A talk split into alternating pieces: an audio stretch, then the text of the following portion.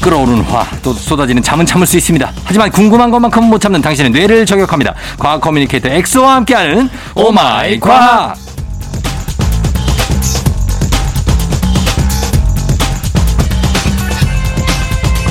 엑소 곁에 과학이라도 있어서 다행이다. 과학 커뮤니케이터 과거 엑소 어서 오세요. 잘 잤어요? 안녕하세요. 국가입니다. 아, 그 또왜 따라하고 그래요?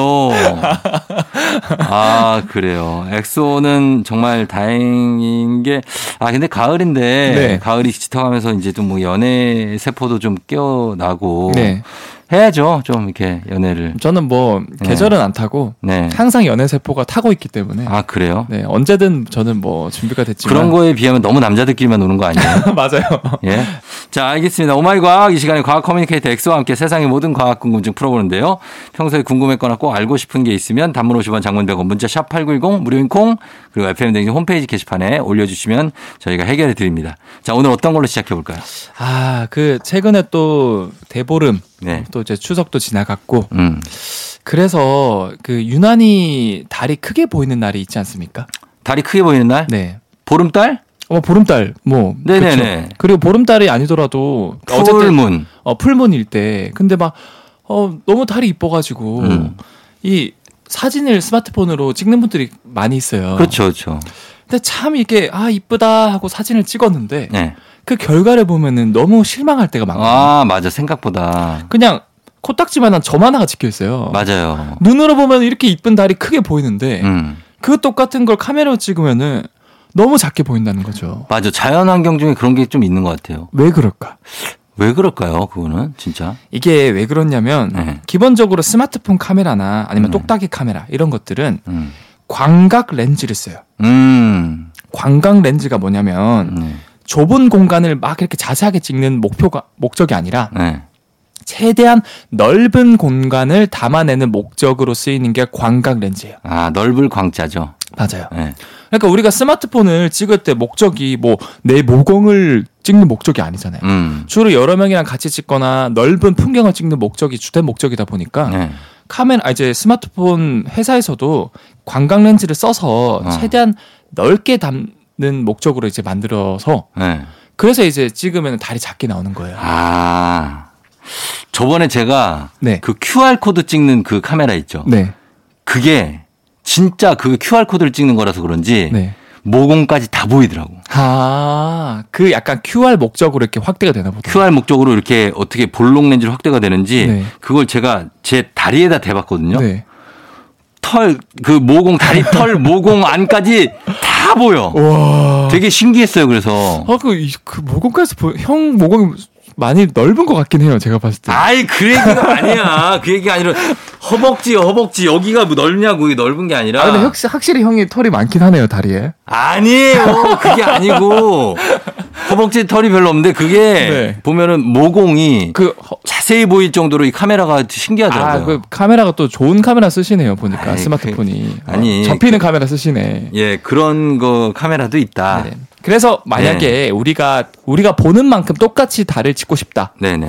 그러면은 광각 렌즈를 쓰면 안 돼요. 음, 이제 광각 렌즈 말고 일- 그대로 찍어내는 렌즈가 네. 표준 렌즈거든요. 음, 반대로 멀리 있는 걸 확대해서 찍고 싶은 거는 예.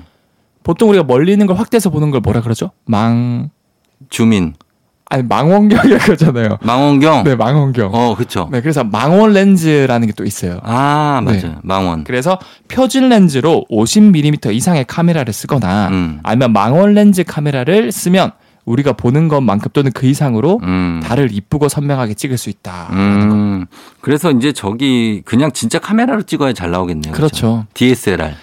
그렇죠. 음. 근데 요즘에는 스마트폰이 워낙 잘 나오다 보니까 네. 이 광각 렌즈임에도 불구하고 줌 기능이 잘 돼서 음. 어. 줌만 잘하고, 잘하고 이제 그 들어오는 양만 줄이면은 충분히 달도 확대해서 어. 찍을 수 있다고 하더라고요. 그래요. 예. 자, 그래서 달을 스마트폰으로 찍으면은 광각 렌즈로 찍기 때문에 작게 생각보다 작게 나온다고 합니다. 네. 저희 음악 한 곡 듣고 올게요. 음악은 선미 보름달. FM 댕진 3부 함께하고 있습니다. 자, 오늘 과학 커뮤니케이터 엑소와 함께 과학에 대한 궁금증 풀어보고 있는데 아까 이제 달 얘기가 나왔으니까 네. 하늘에 떠 있는 달하고 네. 지평선 위에서 이렇게 떠오르는 달은 좀 크기가 다른 것 같던데 아, 확실히 그건 왜 그런 거예요? 지평선에 직전에 떠오르는 달이 엄청 커 보이거든요. 그렇죠. 예. 그래서 이게 진짜 가깝게 느껴지는 이유가 음. 더 크게 보이는 이유가 진짜로 커서 그럴까? 똑같겠죠. 어 맞아요. 달의 크기는 똑같죠. 달의 크기는 똑같거든요. 네네. 이게 바로 착시 현상인데 어. 말 그대로 달이 네. 지평선 근처에 있으면 더 크게 있는 것처럼 느껴져요. 음. 단순히 이거는 슈퍼문이라 그래서 달이랑 지구가 거리가 실제로 가까워져서 커 보이는 게 아니라 예. 천장에 떠 있는 달보다 이렇게 지평선 근처에 있는 달이 착시 때문에 더 커 보인다라는 어. 게 과학자들이 밝혀냈거든요. 아, 착시가 있어요, 그게? 네. 이게 왜 그러냐면 네. 같은 물체, 같은 크기의 물체라도 네. 멀리 떨어져 있는 뭔가 비교 대상의 뭔가 물체가 옆에 있다. 네. 그러면은 더 크게 느낀대요. 어. 이거를 폰조 착시라 그러는데 폰조? 네, 이게 뭐 사람 이름이에요. 어. 1913년에 음. 이탈리아 심리학자 마리오 폰조가 네. 이 철도 레일을 예로 들어서 처음 주장한 착시 현상인데 네. 한마디로 이 밤하늘에 하늘 위에 달리는 거 보면 하늘은 텅 비어 있잖아요. 네. 비교할 뭔가가 없어요. 어, 없죠. 그래서 그냥 달만 집중할 수 있는데 음. 이 지평선을 보면은 멀리 산이라던가 음. 가로등이라던가 음. 나무 이런 것들이 아주 작게 보여서 네. 달이랑 비교할 대상이 있잖아요. 아. 그러면 이 가깝게 느껴지는 하늘과 네. 멀게 느껴지는 지평선 근처 어느 쪽 달이 더 크게 보일까요? 어, 지평선 쪽. 그렇죠. 네. 당연히 지평선 근처 달이 더 크게 보이는 거예요. 음. 그래서 이제 폰조 착시 효과로 달이 더 크게 보이는 거고 예. 만약에 이 효과를 없애고 싶다. 음. 그거 어떻게 그러면 제가 신박한 방법을 하나 알려드릴게요. 어, 어떻게 해야 됩니까? 커 보이는 순간 예. 달을 등지고 뒤로 서서 예. 그 두 다리 사이로 고개를 넣어가지고 아, 거꾸로? 거꾸로 보세요. 그러면요. 그러면 주변 배경으로부터 대상을 분석하는 이 폰저 착시 그 효과가 순간적으로 사라진대요. 아. 그럼 음, 갑자기 달이 작게 보여요. 아, 그래요? 진짜 그거 신기하죠. 어, 왜 그런 거죠? 거꾸로 보면 왜 그렇게 돼요? 왜냐하면 순간 다리 사이로 얼굴을 넣고 보면은 내가 평소에 보던 그런 대상이 아니고 이질감을 느껴지다 보니까 네. 그거를 분리한대요 대상을 아예. 아. 그래서 달만 집중해서 볼 달만 볼 수 수- 있고. 네. 아, 근데 이제 그걸 하면 갑자기 이제 같이 가던 사람들이 이질적으로 보지 않을까요? 맞아요. 주변 사람들이 어, 좀 나이 있으신 분들이 그러면 그렇죠. 조금 보기 불편할 것 같은데. 어, 갑자기 친구가 없어지는 효과가 나올 수 있습니다. 네. 혼조 착시 효과뿐만 아니라 저- 아니, 없어진다기보다, 그러니까 막 예를 들어 소개팅에서 데이트하던 분들이 네. 갑자기, 어, 잘, 달 재면 예쁘지 않아요? 그런데, 여기, 저, 여기요? 근데 밑에 있어. 아 실제로 저는 네. 대학교 때 그 친구들이랑 같이 가는데 네. 그 다리 보여가지고 그렇게 다리 사이로 넣어서 봤거든요. 예. 그러니까 친구들이 이상하게 저를 쳐다보더라고요. 아, 그래요. 그래서 그때가 시작이었네요. 그때가 시작이었어요. 아, 그렇게 될 수 있습니다, 여러분. 네. 예. 저희도 음악 한 곡 더 듣고 올게요. 성시경, 내게 오는 길. 오늘 또 다시 시작되는 아침 언제나 우리 함께하지 난 지시 넌 내가 듣고 싶다며 친구가 필요할 때 살짝 기대 내가 너의 힘이 될 테니 항상 여기 있어 FM 대행진 조우종의 FM 대행진. 조우종의 팬댕진 4부로 다시 돌아왔습니다. 과학 커뮤니케이터 엑소와 함께 오늘 오마이 과학 하고 있는데요. 어, 과학에 대한 궁금증도 여러분 풀어드리고 있습니다. 어, 이 작은 글씨 같은 거 있잖아요. 네. 아니면은 뭔가 좀 잘 안 보이면 우리가 이렇게 약간 실눈을 뜨고 보면 잘 보일 때 있어요. 아 맞아요. 그거는 무슨 원리에서 그런 겁니까? 아 이것도 다 과학적인 원리가 있고 네. 또 신기한 현상도 제가 준비를 했는데 네. 뭔가 우리가 그 잘 안 볼 때 눈을 찡그리거나 살짝 음. 실눈 뜨면 잘 보이는데 약간 그렇죠. 이거는 우리가 사물이 보이는 과정을 이해를 하면은 좀 더 이해를 하기 쉬워요. 음, 네. 눈은 결국 뭔가를 본다는 거는 네. 이 렌즈 역할을 하는 수정체가 네. 빛이 오면은 그 빛을 다 굴절시켜서 어. 한 곳으로 빛을 모아요. 어. 그게 망막에 모여서 음. 그게 망막에 상이 맺히면서 딱 보인다라는 걸 느끼는 거. 음. 그런데 근시나 원시가 있는 사람은 네. 말 그대로 수정체가 너무 얇아지거나 음. 두꺼워져서 네. 굴절이 너무 많이 되거나 너무 적게 돼서 어. 망막이 아니라 망막 앞이나 아니면 망막 뒤에 상이 맺혀서 아, 그래서 그래서 뭔가 물감 번진 것처럼 사물이 흐릿하게 보이는 거거든요. 음. 그런데 예. 실눈을 뜨는 순간 예. 당연히 눈으로 들어오는 빛의 양이 줄어들겠죠. 그렇죠. 그러면은 그 굴절시키는 빛 양, 양 자체가 너무 줄어드니까 음. 수정체가 할 일이 줄어드는 거예요. 음. 수정체가 일을 덜 하게 되니까 상대적으로 빛의 굴절이 안 일어나고 네. 그러면은 상이 제대로 맺히기 시작하는 거예요. 어. 근데 당연히 어둡게 보여서 단점이 너무 많긴 하겠죠. 어, 그렇죠. 그렇죠. 그래서 상의 번, 상이 번진 효과가 거의 없어져가지고 네. 좀 뚜렷하게 잘 보이는 거고 음. 이게 똑같은 게 카메라에 똑같은 원리로 쓰여요. 카메라 왜요? 카메라를 여러분들이 렌즈면을 얼만큼 쓰냐에 따라서 음. 네. 심도가 다르게 표현이 되는데 음.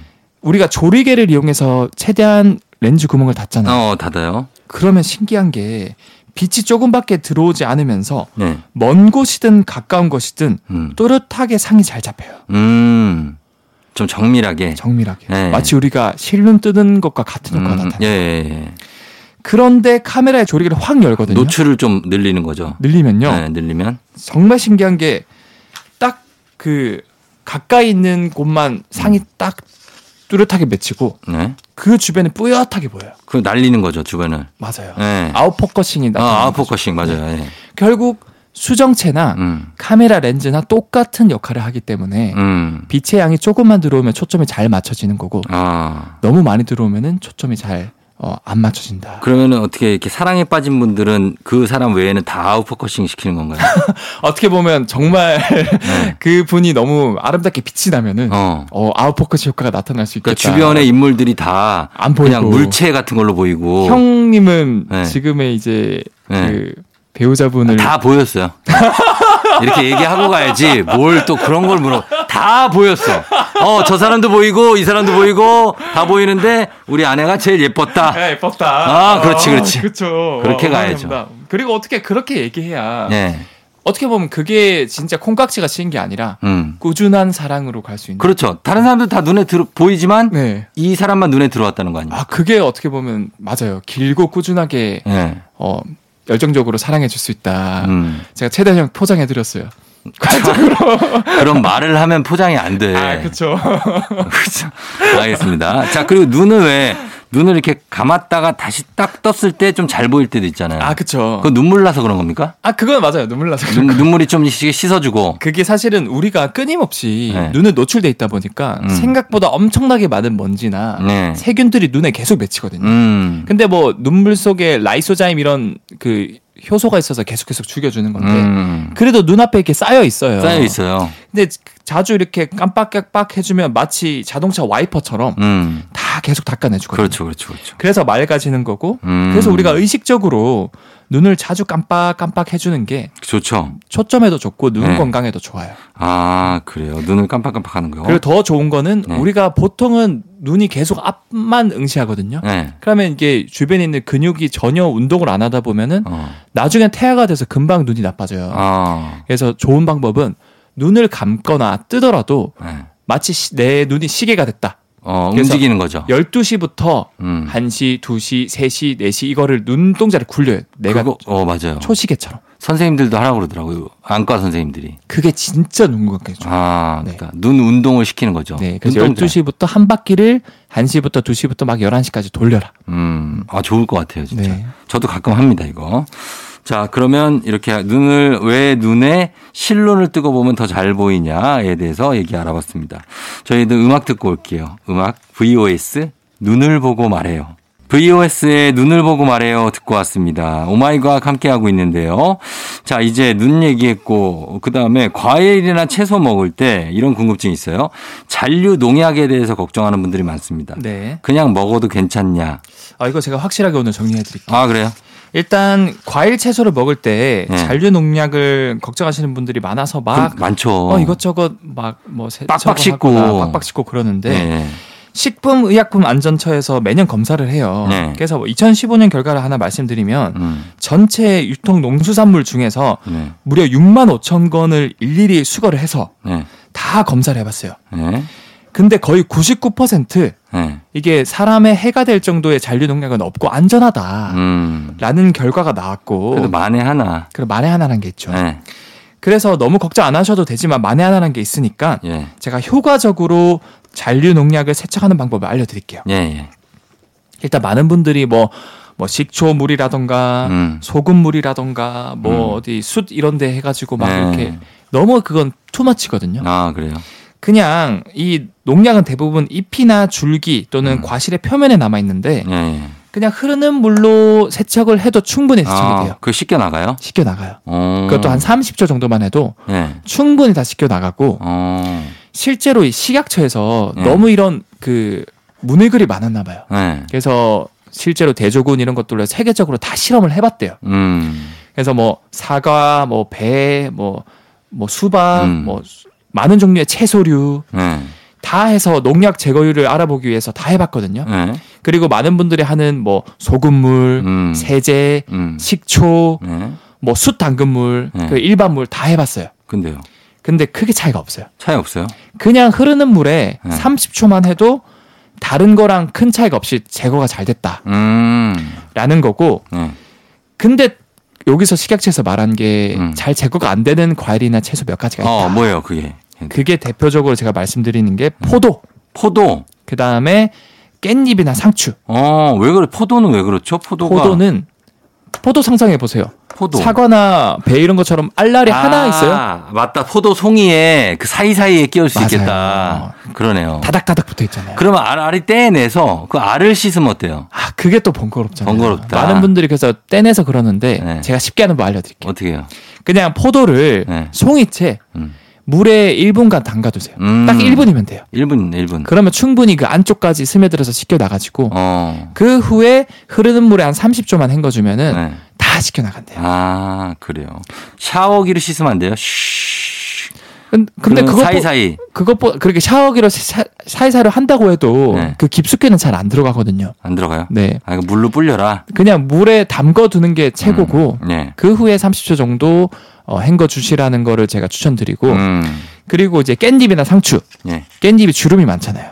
그쵸. 주름 사이사이에 농약이 제거 잘 안 된다. 어, 맞아. 안 될 거야. 상추도 잔털이 많거든요. 잔털이 좀 있어요. 네, 그래서 그 사이에 농약이 제거 잘 안 된대요. 어, 어. 그래서 얘네들은 아까 포도보다 더 길게 5분 정도 찬물에 담가 두시고 네. 그 후에 30초 정도 흐르는 물에 씻으면은 음. 잔류 농약이 거의 다 제거가 된다 그래요. 잔털은 깻잎에 좀 많죠. 깻잎에. 네, 예. 깻잎. 얇은 잔털들이. 예, 네, 맞아요. 안 보이는 거. 상추는 주름이 많고 어, 상추 주름이 많고. 그 깻잎은 잔 제가 깻잎이라고 하지 않았나요? 어, 상추에 주름이 많다고 아, 했어요. 아 그래요? 아, 네. 알겠습니다. 네. 어, 인정할 건 인정하고 아, 네, 알겠습니다. 가는 겁니다. 네. 네, 자, 그렇게 돼서 어, 잔류 농약이 한 우- 흐르는 물에 30초 정도 씻으면 물에 불려놨다가 네. 그러면은 다 제거된다고 그러니까 합니다. 대부분의 채소 과일은 네. 그냥 흐르는 물에 30초로 충분하고 네. 이제 포도 같은 경우는 음. 일부 정도 담궈뒀다가 네. 씻고 상추나 깻잎은 5분 정도 담궈뒀다가 씻고 음, 알겠습니다. 그렇게 하면 됩니다. 네. 음, 그리고 이거 메트로팜 얘기도 어, 해 주십니까? 메트로팜? 아 메트로팜 예. 어 저 채소 얘기가 나왔으니까 제가 네. 그 서울 지하철역에서 굉장히 획기적인 일을 하고 있거든요. 어, 뭡니까? 어그 전에 제가 스마트팜이라고 혹시 들어보셨나요? 스마트팜 팜은 농장이잖아요. 농장인데 네. 근데 스마트하게 농장을 운영하는 거. 그렇죠. 이제 스마트폰처럼 네. 이제 팜도 스마트하게 한다. 어. 그래서 모든 농사를 디지털화해서 기기가 관리해주는 첨단 시스템으로 바뀌고 있어요. 아, 그래요. 이게 우리 대한민국 1등이에요, 세계에서. 어. 그래서 온도, 습도, 물 주는 거, 음. 심지어 드론을 날려가지고 예. 실시간으로 얼만큼 자라는지 관측까지 가능하대요. 음.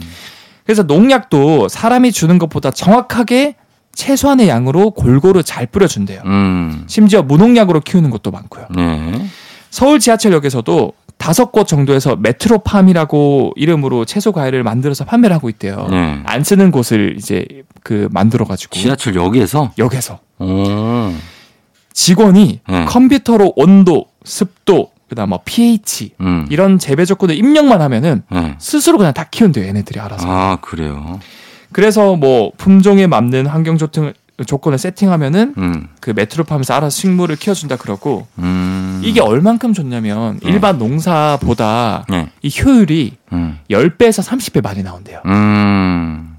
층층이 쌓아가지고 네. 아주 좁고 많이 이렇게 키울 수 있다고 하더라고요. 어. 그래서 요즘에는 그런 것들로 많이 바뀌고 있다니까 음. 이제 많은 국민분들이 네. 이런 스마트팜 이런 것들도 관심을 가져줬으면 하는 마음에서 음. 음, 준비를 했습니다. 그래요. 그래도 그리고 또 아직도 농촌에 가면은 네. 그 일손이 부족한 어 집도 많은데 이런 걸로 도움을 얻을 수도 있겠고. 네. 맞아요. 음. 그렇죠? 예. 알겠습니다. 자, 오늘도 이렇게 많은 내용들 알아봤습니다. 오늘 엑소 보내 드리면서 저희 음악 듣도록 하겠습니다. 엑소 다음 주에 또 만나요. 네, 다음 주에 뵐게요. 오마이걸 비밀 정원. 조종의 팬댕진 토요일 마칠 시간이 됐습니다. 자, 끝곡으로 어, 이 검정치마의 원곡이 있죠. 백예린 버전의 안티프리즈 전해드리면서 쫑디도 인사드리도록 하겠습니다. 오늘 여기까지고요. 여러분 오늘도 골든벨 울리는 하루 되시길 바랄게요.